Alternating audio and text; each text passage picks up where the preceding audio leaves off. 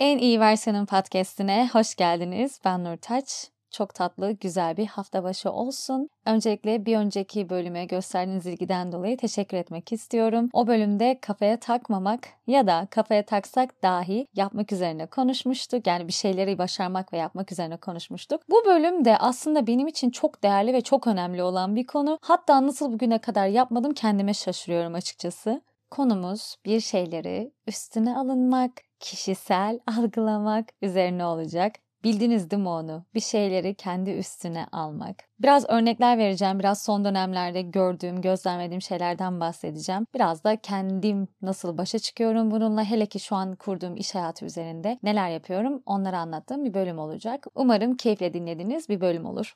Öncelikle bu kişisel algılamak deyince aklınıza ne geliyor? Siz nasıl hissediyorsunuz? Yani kelime olarak çok açık gibi görünse de aslında hayatımızda hangi evrelerde bizler nasıl tepki vererek ya da bunu nasıl içselleştirerek günlük hayatımıza etki etmesine izin veriyoruz? Biraz onları düşünerek başlayalım isterim. Ben hayatım boyunca bunu bolca tecrübe ettiğim için hala sistemimden kolaylıkla çıkartamadığımı itiraf ederek başlamak istiyorum. Ne yaparsam yapayım illaki üzerime aldığım, benimle alakası olmamasına rağmen biraz böyle içselleştirdiğim ya da buruklaştığım anlar, konular çok fazla oluyor. Ama zaten o yüzden podcastleri bu konuları getiriyoruz. En iyi versiyonumuza çıkmak için yeni bir basamak eklemek için. Bunu da birazcık eşelemek, deşmek istiyoruz. Şimdi kişisel algılamak herhangi bir olay olduğunda ya da herhangi birisi size bir şey söylediğinde biraz böyle sanki onu kişisel saldırı gibi, sizinle alakalı gibi algılamak diyebiliriz. Yani hissiyat olabilir, söz olabilir, belki bir davranış olabilir. Bu birazcık beklentiler kısmına da girebiliyor aslında. Çünkü özellikle bizim gibi bir toplumda beklenti duymanın yaygın olduğu ve gerçekten de o beklentilerin olmasının beklendiği bir toplumda yaşıyoruz. Anlatabildim mi? Karışık bir cümle oldu ama gerçekten şu cümleleri çok fazla kullanıyoruz. Ama şöyle yapmalıydı, aramalıydı, bana bunu teklif edebilirdi, söylemeliydi gibi gibi. Yani o beklentilerin bol olduğu bir kültürde olduğumuz için bir şeyler olmadığında ya da karşıdaki taraf sizin iş arkadaşınız mesela sabah size geri günaydın demediğinde biz bazı şeyleri üstümüze alınıyoruz. Biraz böyle sadece kendi tarafımızdan baktığımız bir pencere hayal edin. Sadece sizin dünyanız var, sadece sizin o günkü hisleriniz var, sizin hikayeniz var o senaryoda, sizin hikayeniz var o tabloda. O yüzden mesela bir sabah uyandınız, işe gittiniz. Her gün size selam veren arkadaşınız o gün size selam vermediğinde sizin kafanızda oluşan hisler şu şekilde gelişmiyor aslında.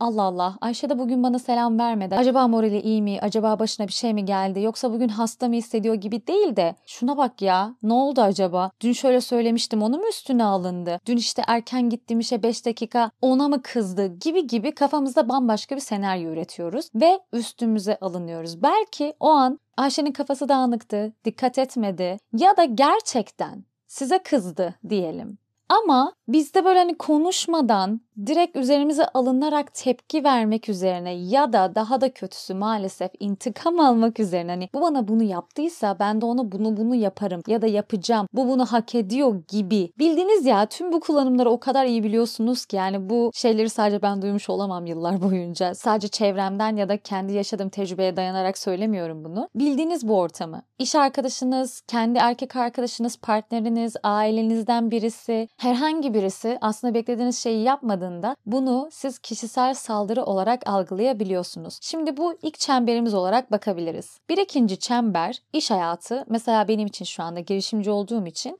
bir şeyleri üstüme almadan ilerlemekte çok zorlanıyorum. Bu ne demek? Bir de girişimci olduğun için Bence bu alanda en en en fazla derinin kalınlaşması gereken yer hayır cevabına karşı bir dayanıklılık geliştirmek. Bu da öyle pat diye olmuyor. Şimdi benim burada görevlerimden bir tanesi bilmeyenler için çok hızlıca şöyle söyleyeyim. Sosyal medya ajansı kuruyorum burada. Yani markaların kapısını teker teker çalıp bunu mecazi anlamda söylüyorum. Benim kapı çalma yöntemim internetten, e-mail ya da DM yoluyla oluyor ve kendimi tanıtman gerekiyor. Aslında şöyle bir örnek de verebilirim. Kendi zayıf olduğum yerler var gerçekten. Yani elevator pitch deniyor ya asansör tanıtımı. Asansör tanıtımım hala çok kuvvetli değil. Markanın misyonunu, vizyonunu, markalaşma halini yani brandingini tam oturtmuş da olmadığım için zaten zorlandığım bir alan var. Hadi bu cepte. Fakat bunu kabul ederek üzerine gitmek burada olgunca vereceğim bir tepki aslında. Tamam Dediğimiz gibi bu cepte ben bir markaya yaklaştım, bir tanıtım yaptım. Bazen aslında o tanıtımın kuvvetli olduğunu da düşünüyorum, iyi de olduğunu düşünüyorum. Ama o marka yine bana hayır dediğinde benim bunu internalize etme halimi görmüş olmanız lazım. Yani ne kadar olgunca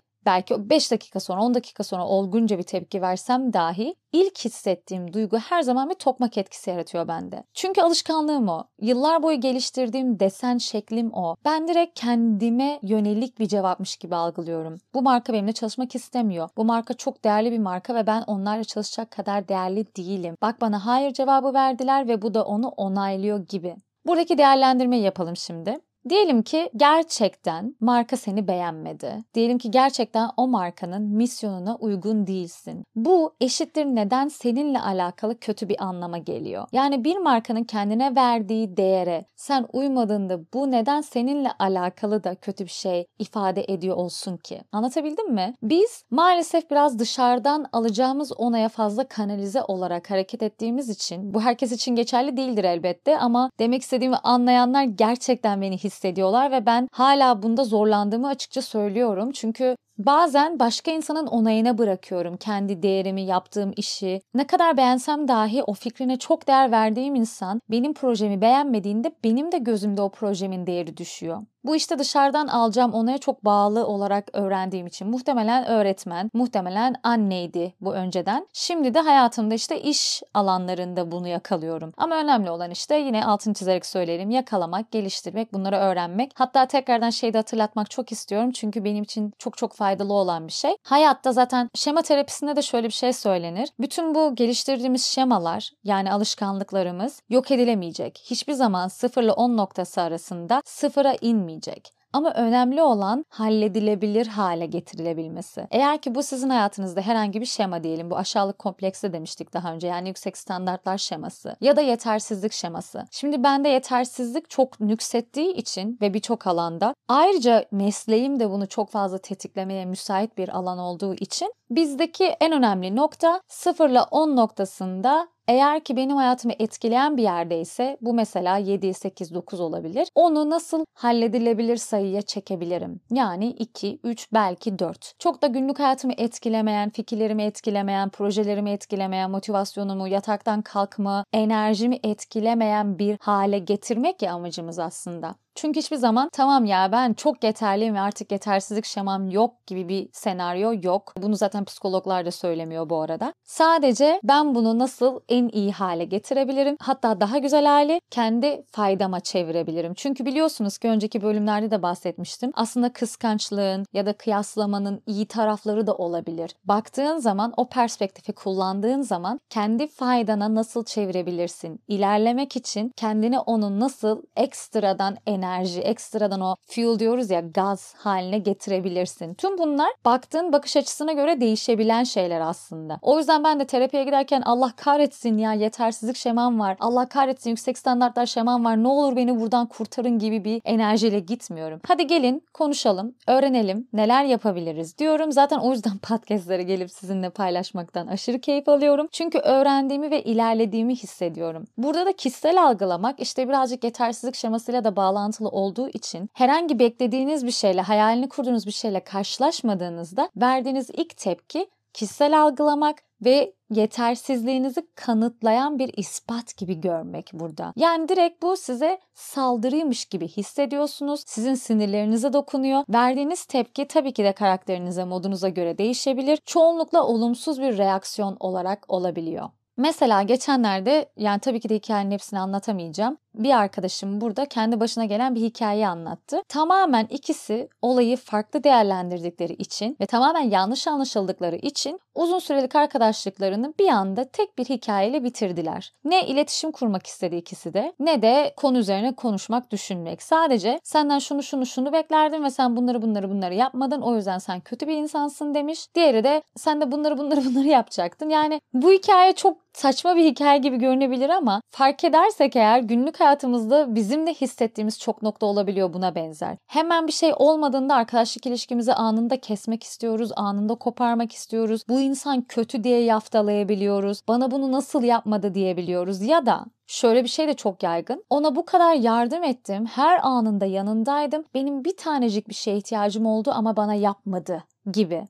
Burada gerçekten kişisel hikayeler o kadar farklı olabiliyor ki iki insanı farklı noktadan dinlediğinizde ikisi de bambaşka hikaye bile anlatabiliyor. Yani bunlar birazcık daha bakış açısı, konuyu değerlendirme, sizin kendi içselleştirme tarzınız. Bu şekilde düşünebilirsiniz ve bunun faturası genellikle karşıki tarafa onunla alakalı kötü bir şey ifade ediyor olarak kesiliyor. Yani bu insan kötü, bununla görüşme, bu böyledir, bana bunu yapmadı deyip kestirip atmak gibi. Burada şunu eklemek istiyorum. Arkadaşlıkların zamanı olduğuna inanan bir insanım. Kendi hayat hikayemde de daha öncesinde yakın olduğum insanlarla şu anda görüşmediğim bir dönem de oluyor. Çünkü bazı arkadaşlıkların dönemleri var bence. Her arkadaş forever çok yakınınız olmak zorunda değil. Ama hiçbir zaman hayatım boyunca herhangi bir arkadaşımla kötü şekilde ayrılmadım. Ben sevgililerimle de kötü bir şekilde ayrılmadım. Her zaman bir şeyin sonu geldiğini hissettiğin anda aslında bir şeyler çok da dağılmadan, bozulmadan, hakaret noktasına geçmeden bitirebilmek bir meziyettir bana sorarsanız. O yüzden onları anlamak, duygusal dayanıklılığın, duygusal dayanıklılıkla da alakalı bir şey olduğu için bazı şeyleri hissetmek, fark etmek, onu çok da batırmadan, karşı tarafı da suçlamadan, üzmeden bir şeyleri bitirebilmek güzeldir. Bu anlattığım hikaye aslında iki kişinin çok sinirli çıkış hali ve beklentilerin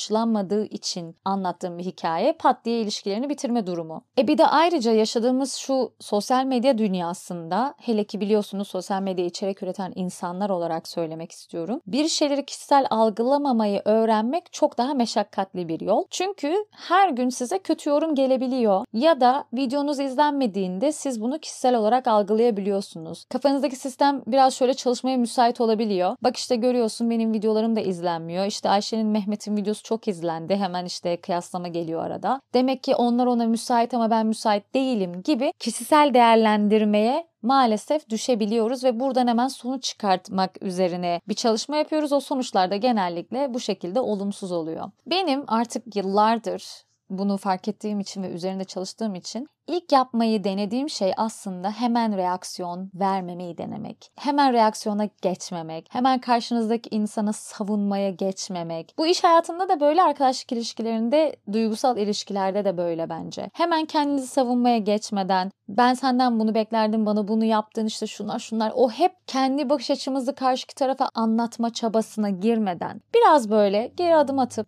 dur bakalım ben ne hissediyorum, neden böyle hissediyorum? Yine aynı desenimi yapıyoruz. Yine belki karşıki tarafla alakalı hiçbir şey yok ama ben kendi kendime bu hikayeyi kurdum gibi birazcık zaman almak önemli. Bir de hikayenin şu tarafı da var. Gerçekten karşınızdaki insan size saldırıyor olabilir. Gerçekten patronunuz size mobbing uyguluyor olabilir. İş arkadaşınız size mobbing uyguluyor olabilir. Sınıfta, okulda zorbalığa uğruyor olabilirsiniz.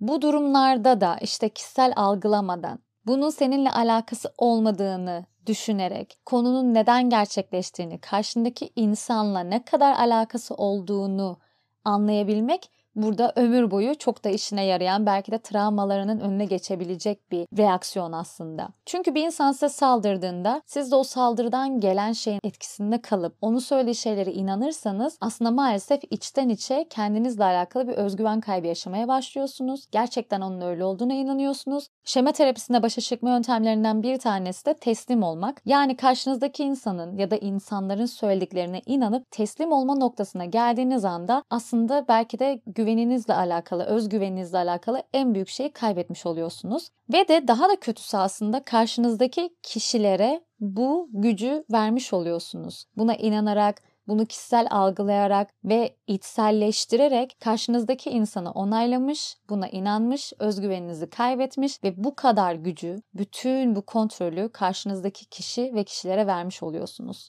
Burada aslında belki de yine dediğim gibi bizim ailelerimizin maalesef çocuk büyütme yöntemlerinde çok küçük yaşta bireyselleştirme başlamadığı için çocuk aslında kendisiyle alakalı kararları vermeye biraz geç başlıyor. Öyle olduğu için de maalesef uzun yıllar boyunca başkasının kendisiyle alakalı karar vermesine izin vererek büyüyor. Yani orada bireyselleşmede birazcık bir yavaşlama olduğunu düşünüyorum ben. Öyle olunca işte öğretmeninden gelen tetkiklere, ailesinden gelen tetkiklere göre kendisiyle alakalı bir değerlendirmeye girebiliyor. Bu da maalesef çoğunlukla yanlış olabiliyor. Ya da daha sonraki hayatında iş arkadaşı ya da patronu ya da duygusal ilişkisindeki partnerlere göre onların verdiği feedbacklere göre doğru olmasa bile buna inanma eğiliminde bulunabiliyor. Bizim burada gerçekten bir olay olduğunda o değerlendirmeyi daha sağlıklı yapabilmemiz için başta da söylediğim gibi bir adım geri atmak, hemen reaksiyon vermemek, olayları karşındaki kişiyi tekrardan değerlendirmek, düşünmek, ben ne hata yaptım? Yine self reflection diyoruz ya gerçekten ben burada ne yaptım? Kişisel değerlendirmeyi ve eleştiriyi de doğru bir şekilde yapabilme yeteneği. Bunlar yavaş yavaş gelişen şeyler bu arada. Belki şu anda çok güçlü değildir. Hemen aklınıza gelmiyordur. Hemen reaksiyon veriyorsunuzdur bir olay olduğunda. Ama yavaş yavaş hele ki hep söylediğim bir şey var. Not tutmak, günlük yazmak. Günlük yaza yaza beyninizin bir tarafında gerçekten daha güçlü oluşan bir sistem olabiliyor bu. Bir diğer yöntem benim kendi terapistimin de bana sık sık hatırlattığı şey beyni biraz daha olumlu düşünmeye alıştırmak. Çünkü biliyorsunuz ki beynimiz aslında survival mekanizmasına bağlı olduğu için genelde negatife yönelir. Çözüm odaklı olmak istediği için ve sizin hayatta kalmanızı istediği için sürekli ne çalışmıyor, nasıl çalıştırabiliriz üzerine. Yani zevk alalım, hayattan eğlenelim, oh be ne güzel meditasyonlar yapalım. Birazcık beynin şu anda çok alışkın olduğu bir sistem değil. Onu da biz kendimiz, kendi ellerimizle çalıştıra çalıştıra beyni biraz daha olumlu tarafa yöneltmek için olumlamaları daha sık ve daha bilinçli bir şekilde yapmak gerekiyor. Hele ki karşı düşünce yazma diye bir şey var ya mesela herhangi bir olayla karşılaştınız ve canınızı sıktı. Bunlar hepimizin hayatında her gün başımıza gelen şeyler. O yüzden onu belki not almak, bir yere yazmak ya da karşıt görüşünü yazmak gibi düşünebilirsiniz. Çünkü bu şekilde yazdığınızda aslında bütün perspektifleri daha rahat görebiliyorsunuz. Konuya daha vakıf olabiliyorsunuz ya da objektif olabiliyorsunuz. Sadece kendi pencerenizden bakmaktansa ya da o güne kadar geliştirdiğiniz desenlerle bakmaktan ve değerlendirmektense direkt olarak onu daha objektife etmek, kağıdın üzerinde görmek çok daha sağlıklı bir yöntem aslında. Ben de denediğim için söylüyorum bu arada. Çünkü gerçekten hala zorlandığım bir yer. Çok hızlı reaksiyon verebiliyorum, üstüme alınıyorum. Bu arada üstüne alınmanın en büyük sebeplerinden bir tanesi de özgüven eksikliği aslında. Ve özgüven daha önceden de birkaç yerde bahsetmiştim tek bir yerde özgüvenlisiniz ve her yere yansıyan bir şey değil. Bir yerde özgüvenli olabilirsiniz ama başka bir yerde henüz oradaki güveniniz gelişmediğinden dolayı özgüveninizi etkiliyor olabilir. Yani özgüven biraz değişkenlik gösteriyor bence. Çünkü çok güçlü hissettiğim, kendimi hissettiğim yerler var ama hala güvenimi çok iyi olmadığı, kendimi eksik hissettiğim ya da düşük hissettiğim yerler var. Öyle yerlerde aldığım feedbacklerde mesela ben bir şeyi kişisel algılama eğiliminde bulunuyorum. Mesela şu anda kurduğum iş benim çok çok yeni ve her şeyi kendim yaptığım için için herhangi bir olumsuz bir şeyle karşılaştığımda bunu direkt kişisel algılıyorum. Ama tabii ki de kişisel algıladığımı fark ettiğim için derin bir nefes çekip ya da bunları kağıda yazıp olayları daha objektif olarak görmeye çalışıyorum. Ya da biliyorsunuz terapi alıyorum zaten. Her hafta bu konuları da tekrardan konuşarak dışarıdan da bir gözle değerlendirmeyi deniyorum. O da bana gerçekten yardımcı oluyor.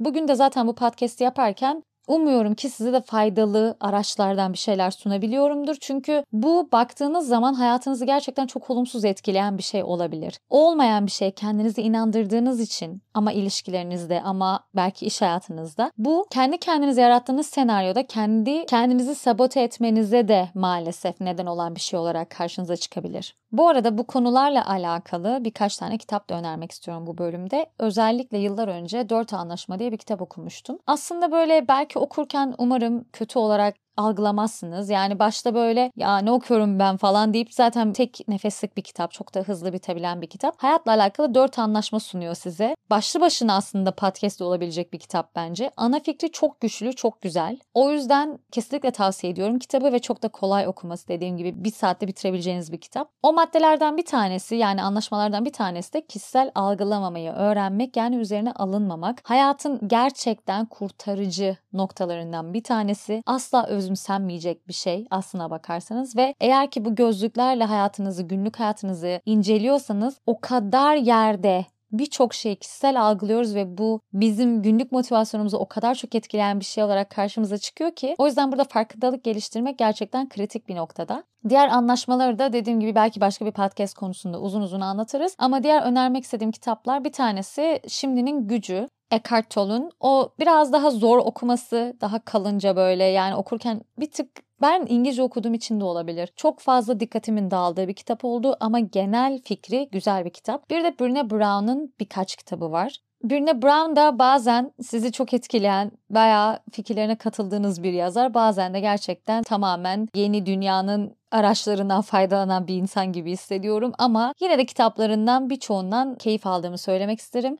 İngilizce isimlerini biliyorum bu arada o yüzden direkt İngilizce söyleyeceğim. Açıklamalar kısmında da ekleyeceğimiz için oradan da tekrardan bakabilirsiniz. Bir tane kitabın adı The Gift of Imperfection yani hani mükemmel olmamanın aslında hediyeleri diye çevirdim bilmiyorum gerçekten adını. Burada da o kadar öğrenmemiz gereken şey var ki yani o mükemmelin peşinden giderken kendinle alakalı o uniqueness diyoruz ya sadece sana özgü olan şeyleri kendimde yaptığım bir şey mesela boklamak üzerine bir alışkanlık geliştirdiğinde kendinin o eşsiz taraflarını görmeyebiliyorsun. O yüzden bu kitap orada çok değerli olabiliyor ve o yüzden de kişisel algılamak üzerine de bir faydası olduğunu düşünüyorum. Bir diğeri de Daring Greatly yine Brené Brown'un dediğim gibi açıklamalarda tekrardan bulabilirsiniz. Bölümü burada bitiriyorum. Umarım keyifle dinlediğiniz bir bölüm olmuştur. Sorularınız varsa bana DM ya da e-mail üzerinden ulaştırabilirsiniz. Haftaya yeni bölümle görüşmek üzere. Kendinize çok iyi davranın.